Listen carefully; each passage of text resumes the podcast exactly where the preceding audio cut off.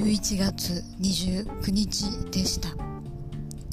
えー、最近は根詰め仕事が続いていて、えー、気持ち的には根詰め仕事とっても大好きなんですけど、えー、やっぱり体がねなかなかついていかんとですよ、え昨日も昨日なんかも、え疲れてしまって、えなおかつなんか食欲がめちゃくちゃ荒ぶったりしてですね、えなかなか大変です。今朝も、え疲れております。朝起きるのが辛い。まあそんな日々です。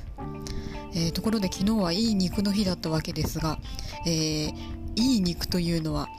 えー、良質な油がたくさんついているものでして、えー、むやみに食べるとですね要するに、えー、内臓の中で滑りがめちゃくちゃ良くなって、えー、腹を下すことがあるので要注意だぞ、えー、経験者は語る。Música